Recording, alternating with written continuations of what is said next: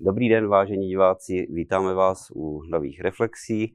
Děkujeme, že jste si na nás klikli. Eh, nový rok je rokem změn, máme novou vládu a i vaše oblíbené reflexe budou tentokrát každý čtvrtek.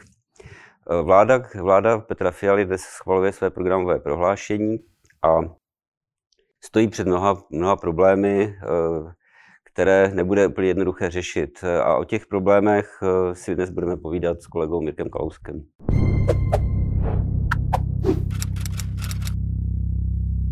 Dobrý den. Eh, opravdu to jsou problémy nemalé. Možná žádná vláda nepřebírala zemi v tak obtížné situaci, že tady máme spoustu objektivních problémů, jako je covid, jako je energetická krize, s tím související energetická chudoba deseti tisíců domácností, veliká inflace. A obří dluh. O, on není obří ten dluh. Problém je ten trend toho zadlužování. My jsme stále ještě málo zadluženi. Nicméně ta minulá vláda nastavila ten trend tak, že není jednoduché to tempo zadlužování skrotit. Protože ono to nevyplývá z antikovidových opatření, jak se vláda vymlouvá jí se vymkly z rukou takzvané povinné výdaje, které jsou ze zákona nebo z pracovních smluv. A ty nesouvisí vůbec s covidem? A ty vůbec nesouvisí s covidem a ty jsou dneska ve výši našich pravidelných příjmů zhruba. Na to všechno ostatní si ta vláda musí půjčovat. Ta jediná cesta je skrotit ty povinné výdaje což znamená, že se to nemůže lidí nedotknout, protože eh, prostě těch peněz bude, těch peněz bude méně. Musí se to sice udělat sociálně citlivě, ale není možné tvrdit, že se to lidí nedotkne. Pokud se opravdu mají konsolidovat veřejné rozpočty, tak se to samozřejmě lidí dotkne. A to všechno prostě ta vláda bude muset nějak zvládnout a bude to muset umět lidem vysvětlit. Nebude to mít vůbec jednoduché, protože proti sobě bude mít také opozici, která, eh, které nevadí lhát a má v podstatě neomezené zdroje, jak mediální, tak finanční. Tak eh, předseda, jak sám sebe, jak sám sebe tituloval Andrej Babiš, předseda opozice, už si koupil karavan a bude objíždět, bude objíždět zemi a říkat, co všechno on udělal dobře a, a tato vláda dělá špatně. Nicméně jeho situace je de facto dost, je, je, reálně je dost, dost jako argumentačně jednoduchá. To, to no. se musí přiznat. No. No. Je, jako vemte si, vemte si, že Fialová vláda začala tím, že musí, musí kompenzovat vlastně z dluhu, musí kompenzovat ty vysoké výdaje na, na energie eh, jako nesystémově, to, dotacemi nebo to, to, příspěvkem. To skutečně, hmm. to skutečně musí být, ten výdaj není nějak obří. On, ta, to, co vláda schválila, není plošná podpora, což je dobře, protože na plošnou podporu nemáme, také by neměla žádný smysl. Pomáhat se musí těm, kteří, kteří si sami nepomohou. Takže ta rozpočtová náročnost té pomoci je asi tak 3 miliardy ročně. A jiná věc je, že ty ceny energií nespadnou. My jsme byli zvyklí poslední eh, desetiletí na opravdu levné energie, elektřinu a plyn. A teď nás samozřejmě zaskočil ten skokový nárůst a budeme se muset vyrovnat s tím, eh, že to v téhle výši zůstane.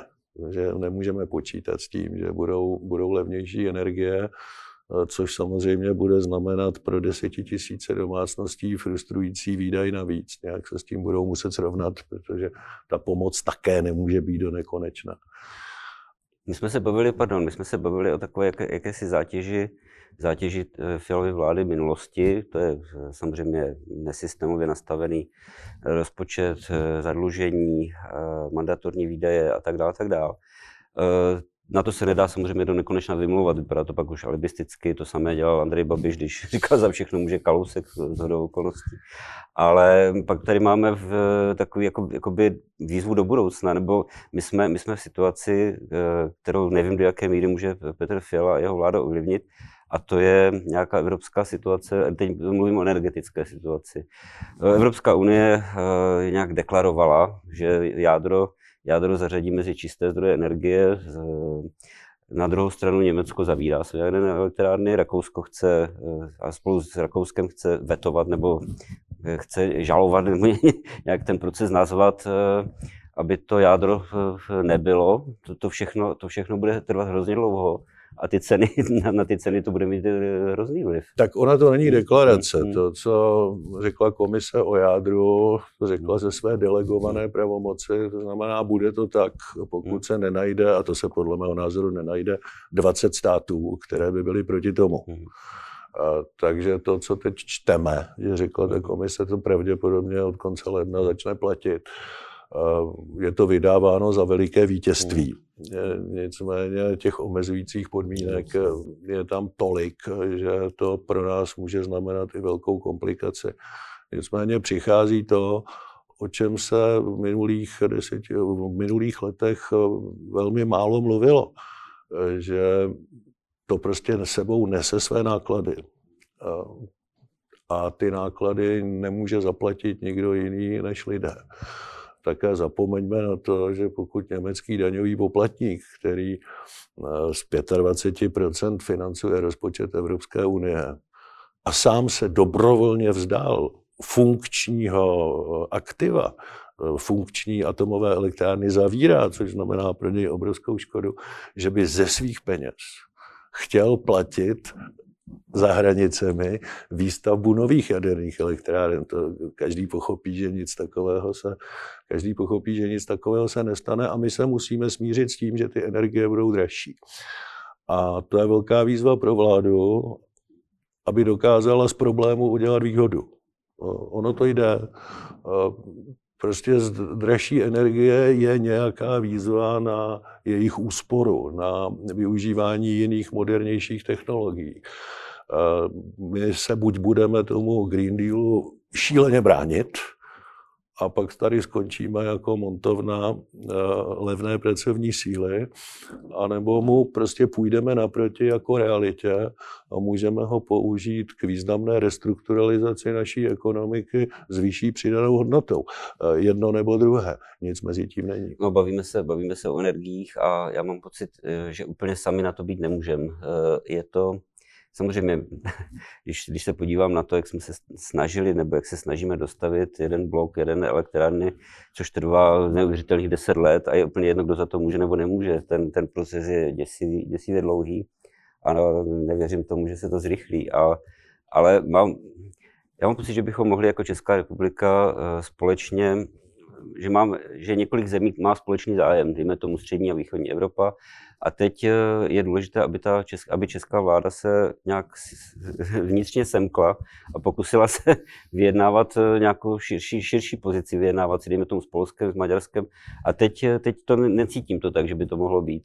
Nevím, je, je začátek, ta vláda ještě vlastně nemá ani, nemá ani mandát, jo, ale, ale bojím se toho.